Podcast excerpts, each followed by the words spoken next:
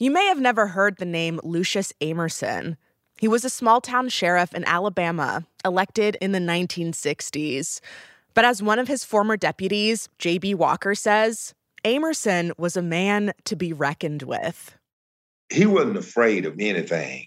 I remember a lady that knew him well, and she said, said to him, say, Amerson, you you think you you gonna run for sheriff? And he said, Yeah, I'm gonna run and I'm gonna win. She said, They could kill you out there. He said, Well, they didn't kill me in Korea and they ain't gonna kill me now. This wasn't just any guy running for sheriff. It was a big deal because Lucius Amerson was black in Alabama in the 1960s. And he did win. By many accounts, he was the first black sheriff in the South since Reconstruction. And once he became sheriff, Amerson wanted to change things. I think that uh, the time has come uh, in these law enforcement agencies throughout the South where brutality must end. And I feel that this is a good time to, to start right in this county is to end police brutality. As sheriff of Macon County, Amerson, a black man, was the top cop, giving him unprecedented power to shape law enforcement in his county. Power that some people, the people who didn't like Amerson, would try and snatch away from him.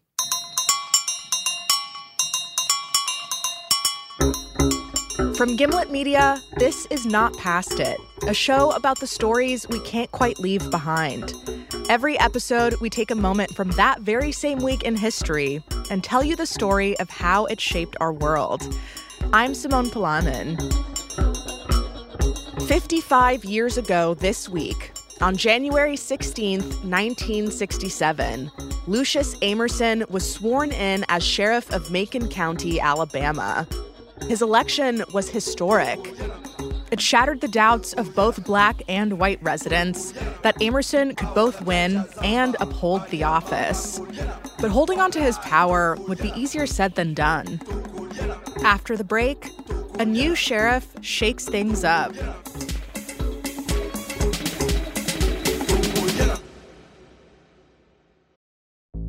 There's no better feeling than a personal win, and the State Farm Personal Price Plan can help you do just that.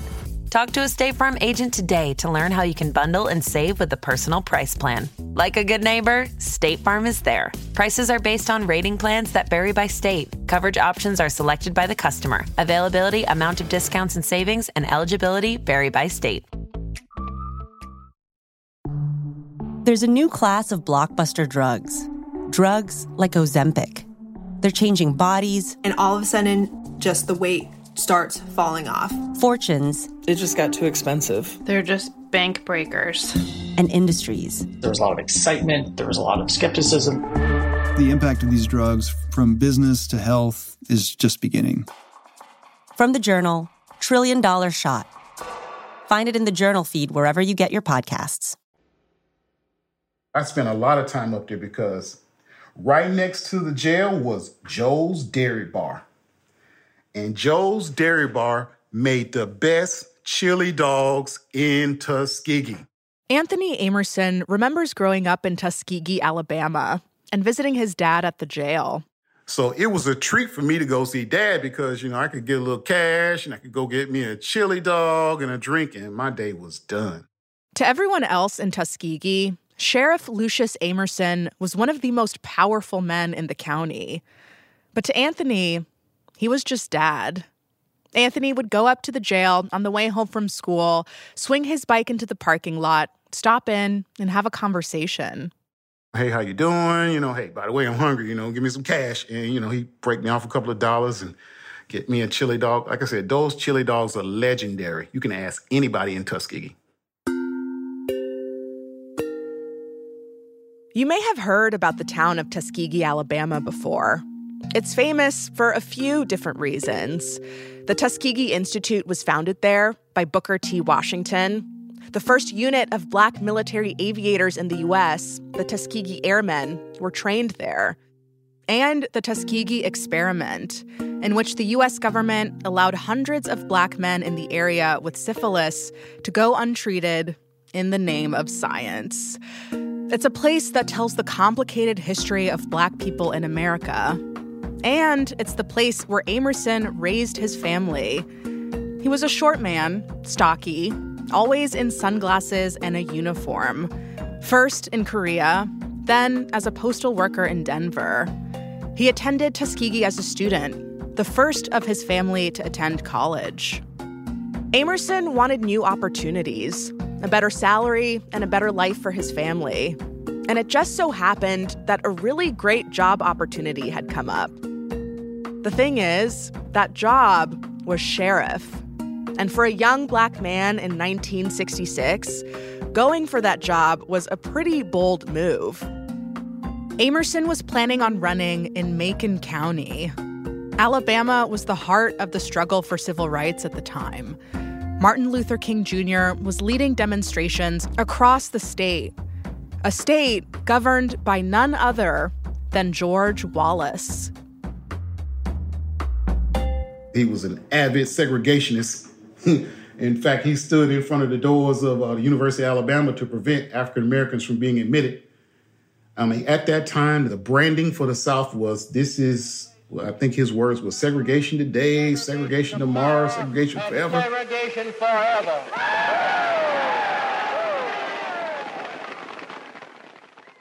This is the political climate Amerson decided to step into, and going for a high ranking law enforcement position, no less. In terms of a pecking order, the sheriff is one of the most powerful jobs in the county. The sheriff is in charge of deciding what crimes to pursue, what citizens to reprimand. And back in 1966, there was no record of there ever having been a black sheriff in Macon County. Not in Alabama, not in the Deep South at large, actually. Not since Reconstruction. So Amerson's intent to run really provoked the entrenched white supremacy in the county. He received threats from the Ku Klux Klan. He did receive threats.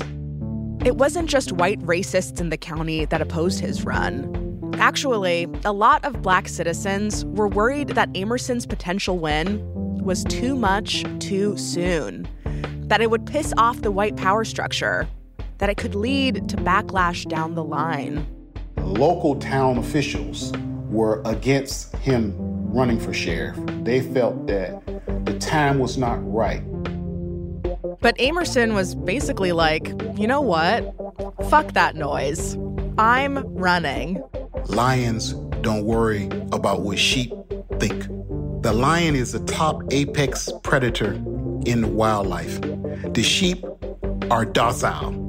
He did not waste his energy worrying about what some of the weaker leaders that thought it wasn't time. Amerson undercut that very sentiment when he ran on the slogan, The time is now. The campaign kicked off. Jefferson Walker, a former deputy who served under Amerson, says that almost immediately there was intense media scrutiny. I remember some of the uh, interviews at CBS, and the stations came down and performed with individuals in uh, both denominations, uh, black and white, and they all had their opinions as to whether or not he could, in fact, do the job as a black man. Amerson's campaign was strategic. Anthony says his father visited practically every square inch of Macon County. He spent the majority of his campaigning out in the rural areas, driving to people's houses, going up to their front porch, sitting down, having lemonade, talking, listening, asking people what type of support they needed. And he pledged his allegiance to them. And the people he was pledging allegiance to, many of them were new voters. That's because Amerson's campaign came less than a year after major legislation that passed in 1965, the Voting Rights Act. It outlawed discriminatory practices like literacy tests that were adopted in many states after Black Americans won the right to vote. This flood of new voters, they're the ones Amerson went out to talk to. He had a car, he had it outfitted with a sign, a megaphone, a PA system. And that big sign plastered on the car read, Elect Amerson for Sheriff of Macon County. Uh, registration of the Voters' Right Act, man, it was like a it was like a gassed up Porsche ready for the highway. It was no stopping that change from happening at that time. That gassed up Porsche drove Amerson right across the finish line. He won the nomination and won the sheriff seat. Black voters had turned out in record numbers in support of him. Small events sometimes mirror major change. And one of the biggest symbols of changing racial patterns in the American South will occur in the middle of January here in Tuskegee, Alabama, when a man named Lucius Amerson mounts these steps and enters the office of sheriff. Amerson received national attention for his win, and he even received a telegram from Vice President Hubert Humphrey. Congratulations! As you assume this important office, your election has received national attention, and I'm confident your performance in office will merit national acclaim. My father felt very proud of that because it gave him uh, more insight into how important his election actually was in the United States, not just in Alabama. But getting elected was just the first step. It was still Alabama, deeply divided along racial lines. As soon as Amerson took office, many white voters started questioning his qualifications. What does he know about law enforcement? Does he know anything? But many of the young black voters were like, hey, deal with it.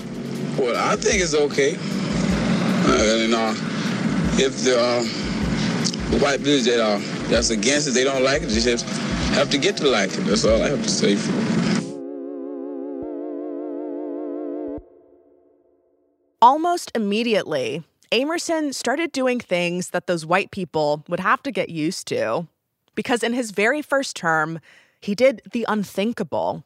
He arrested two white law enforcement officers. Years later, Amerson would recount this story in his autobiography.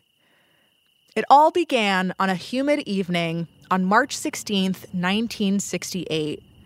A chief of police from a neighboring town named Bobby Singleton, a white man, arrived at a local juke joint there had just been a fight there, and so Singleton surveyed the scene and locked eyes with 21 year old O.C. DeVance, a young black man who'd just been hanging out at the club.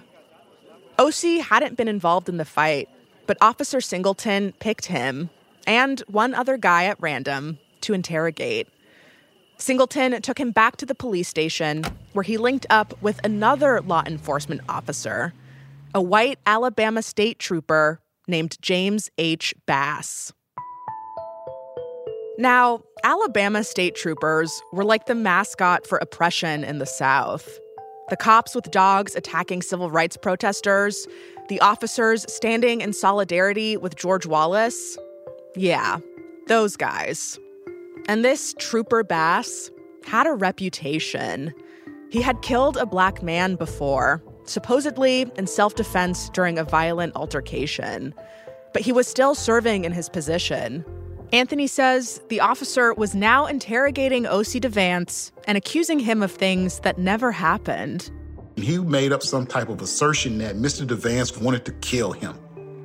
They were beating him and hitting him, and uh, you know, OC was like, "He, I don't know what you're talking about. Why would I want to kill you?" At some point, the men put OC in their car and drove out to a shooting range in the middle of the night. I think they wanted a private place they could go and they could discharge weapons without anyone having any suspicion. They started harassing him and beating him again, even to the point of discharging a pistol next to his ear. Can you imagine the sound of a firearm discharging next to your ear. That's trauma already. This interrogation that continued was they started shooting at his feet, telling him to dance.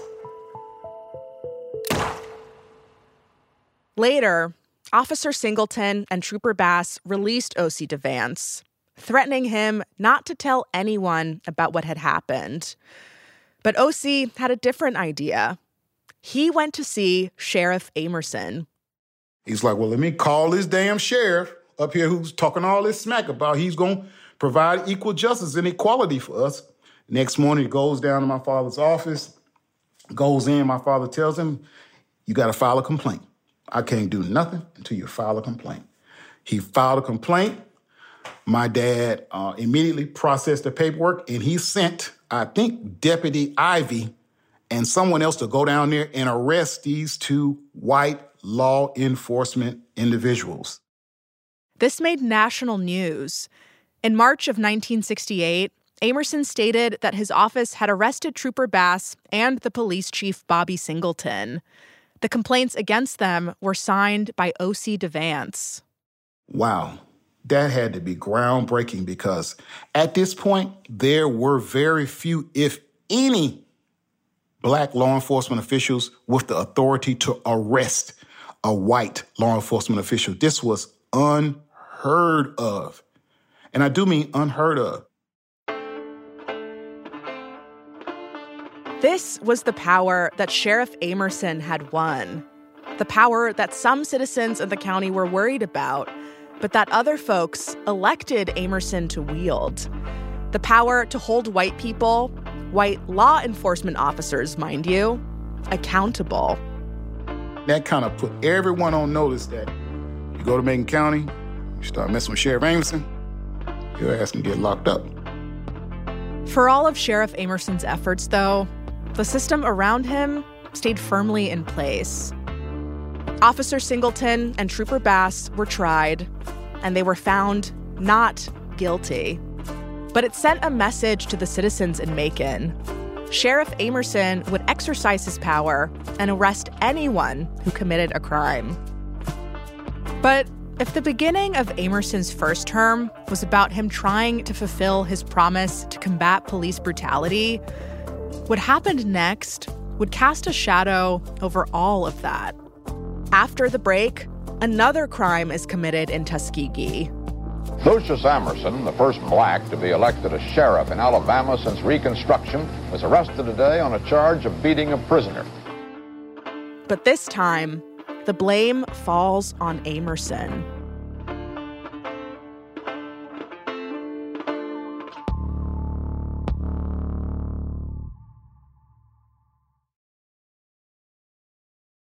Before the break, Lucius Amerson was elected to the role of sheriff in Macon County, Alabama. His office was covered extensively in the news, but his role was scrutinized from day one, and he'd already pissed off some very powerful people. The racial balance in the county is such that, you know, the whites are suit and suit, quote unquote, in charge, but behind the scenes.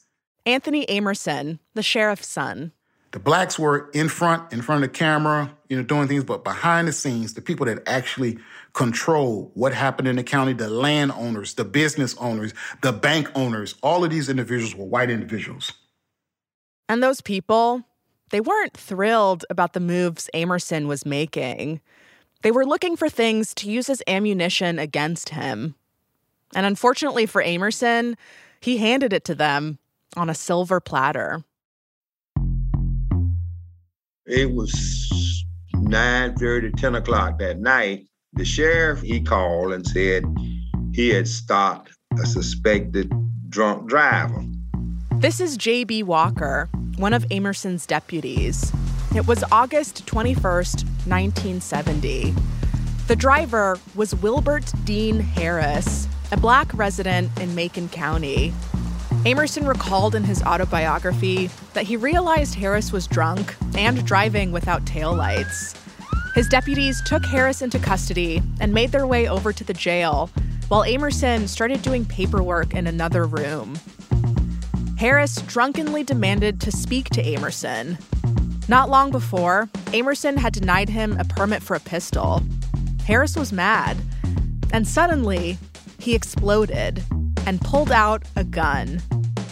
He had on some khaki pants with deep well pockets. He pulled out a stack barrel Derringer 38. To put it mildly, that's when all hell broke loose. Harris fired at JB and the other deputies, and the bullet went flying. it went right behind me, right, you know, right below my waist into the door case and of the right at the door case. The next shot he fired, he fired into the floor. Uh, and by that time, he had the chief deputy's gun, and he actually fired it. When he fired it, at the, at the angle I was standing, it just it it hit the floor, and the floor was solid cement, and it splattered up into my right thigh. From across the hall where Amerson was, he heard Harris calling after him. Amerson recalls in his book that when he went to go see what was happening, Harris pointed the gun straight at him and fired. Amerson fired back, and a full on shootout broke out. Eventually, the action spilled outside the station.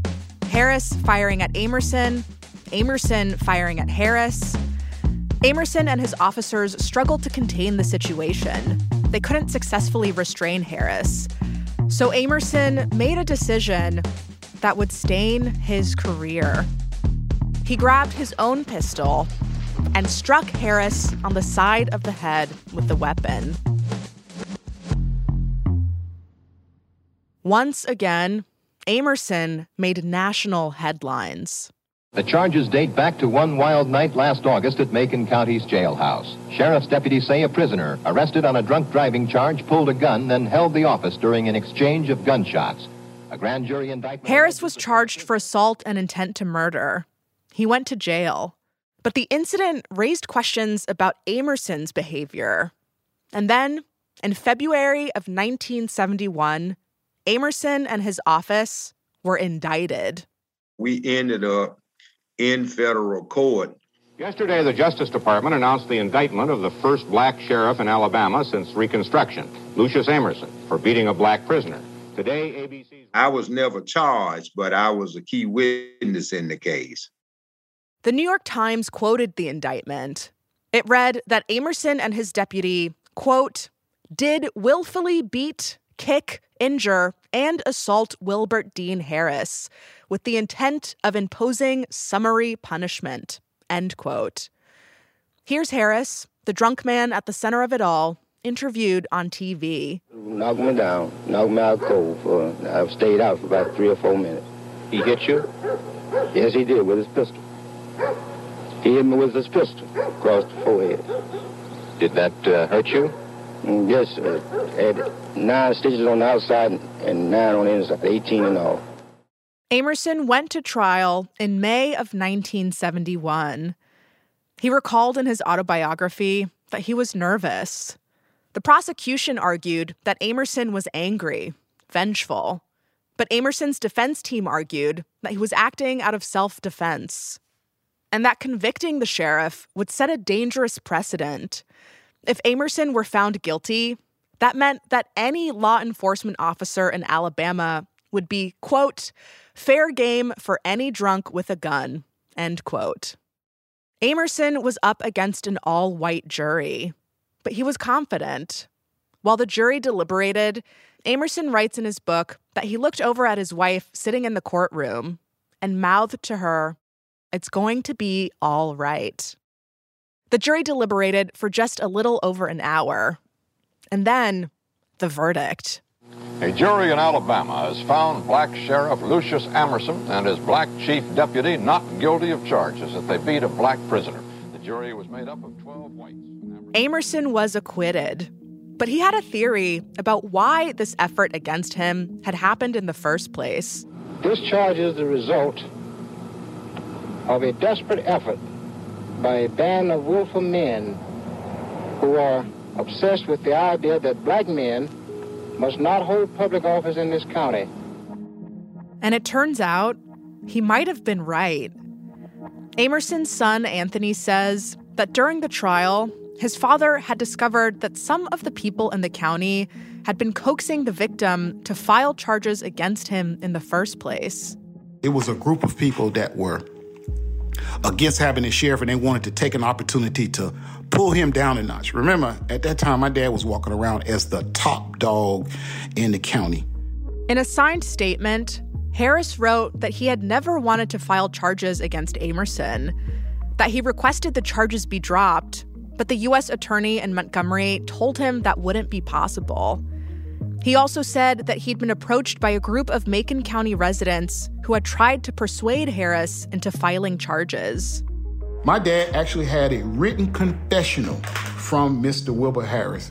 On a piece of notebook paper, Harris wrote I, Wilbur Dean Harris, do solemnly swear that the following persons have sought to encourage me to file charges against Sheriff Lucius D. Amerson for violating my civil rights on August 22, 1970. Hmm. Wow.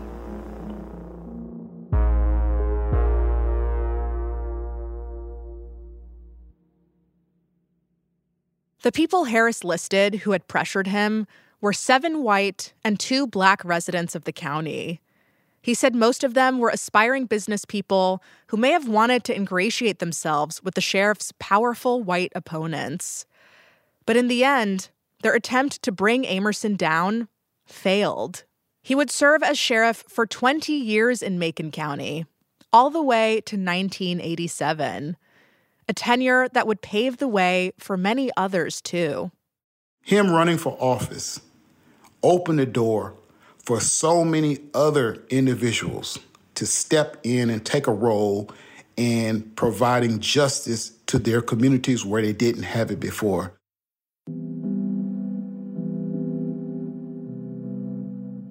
Lucius Amerson's story is prismatic in a way. Depending on where you shine the light, it yields a different luster. On one side, there's Lucius Amerson, the hero, the breaker of barriers, black man that was a sheriff in a southern county, it should not be forgotten. You know, there, there are people in history that you just don't need to forget. We, I want you to respect what he did and respect the man. Then there's Lucius Amerson, the civil rights pioneer. It's all equality if we have the right to vote. Once that was the goal, but they produced a political victory that got nationwide attention and coverage. And people that heard about his election had inspiration and hope. That exercise was a political victory for those students at Tuskegee at that time, and my father just so happened to be at the right place at the right time. But viewed from another angle, standing where we are today, a much more nuanced story emerges. It's hard to reconcile Amerson's historic win and the reality of the institution he belonged to. I mean, we've seen so many examples of police abusing power. So it makes me wonder what does it mean to gain representation in an institution like that? One that in recent years has been propelled onto the national stage for its modus operandi, its disproportionate targeting of black and brown people, its force and brutality used against citizens, brutality that Amerson himself was accused of. He won power, but what power did he win exactly? His story is complicated, but the road to change often is. In this case, that road is a literal one. This week, a section of highway which runs through Tuskegee, Alabama, will be named after Macon County's first black sheriff. It's called Lucius D. Amerson Memorial Highway. And it's fitting, I think, that a road is where this story lands. Because it's not a destination, it's an ongoing stretch that we continue to pave forward. And there's a long and uncharted journey that lies ahead.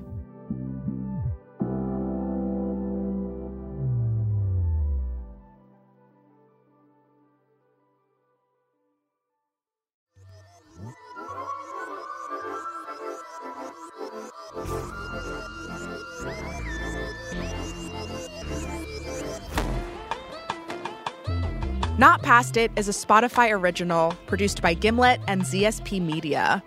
This episode was produced by Amy Padula. Next week, the first and last Queen of Hawaii. Queen Liliuokalani taught our people how to protest. She said, no violence. Even faced with the biggest loss, even in the face of evil. The rest of our team is producer Sarah Craig. Our associate producers are Julie Carley and Ramoy Phillip. Laura Newcomb is our production assistant. The supervising producer is Erica Morrison. Editing by Maura Walz, Andrea B. Scott, and Zach Stewart Pontier. Fact checking by Jane Ackerman. Sound design and mixing by Hansdale Hsu. Original music by Sax Kicks Av, Willie Green, Jay Bless, and Bobby Lord. Our theme song is Toko Liana by Coco Co with music supervision by Liz Fulton, technical direction by Zach Schmidt, show art by Elise Harvin and Talia Rockman. The executive producer at ZSP Media is Zach Stewart Pontier. The executive producer from Gimlet is Abbie Ruzicka. You can read Lucius Amerson's autobiography, co written with his son Anthony Amerson. It's called Great Courage The First Black Sheriff in the South Since Reconstruction. Special thanks to Anthony Amerson, Michael Harvey, Alex Kesar, Brian Landsberg, Frank H. Lee, J.B. Walker, Jefferson Walker, Bethel Habte, and to Lydia Polgreen, Dan Behar and Clara Sankey, Emily Wiedemann, Liz Stiles, and Nabil Cholampot. Follow Not Past It Now to listen for free, exclusively on Spotify. Click the little bell next to the follow button to get notifications for new episodes. You can follow me on Twitter at Simone Polanen. Thanks for hanging. We'll see you next week. Some of his favorite groups were Miles Davis, Stephanie Mills, Teddy Pendergrass. I remember many, many days as a child coming home and just hearing the hi-fi system just blasting all of the, the string instruments, the trumpets. I mean, he loved his music.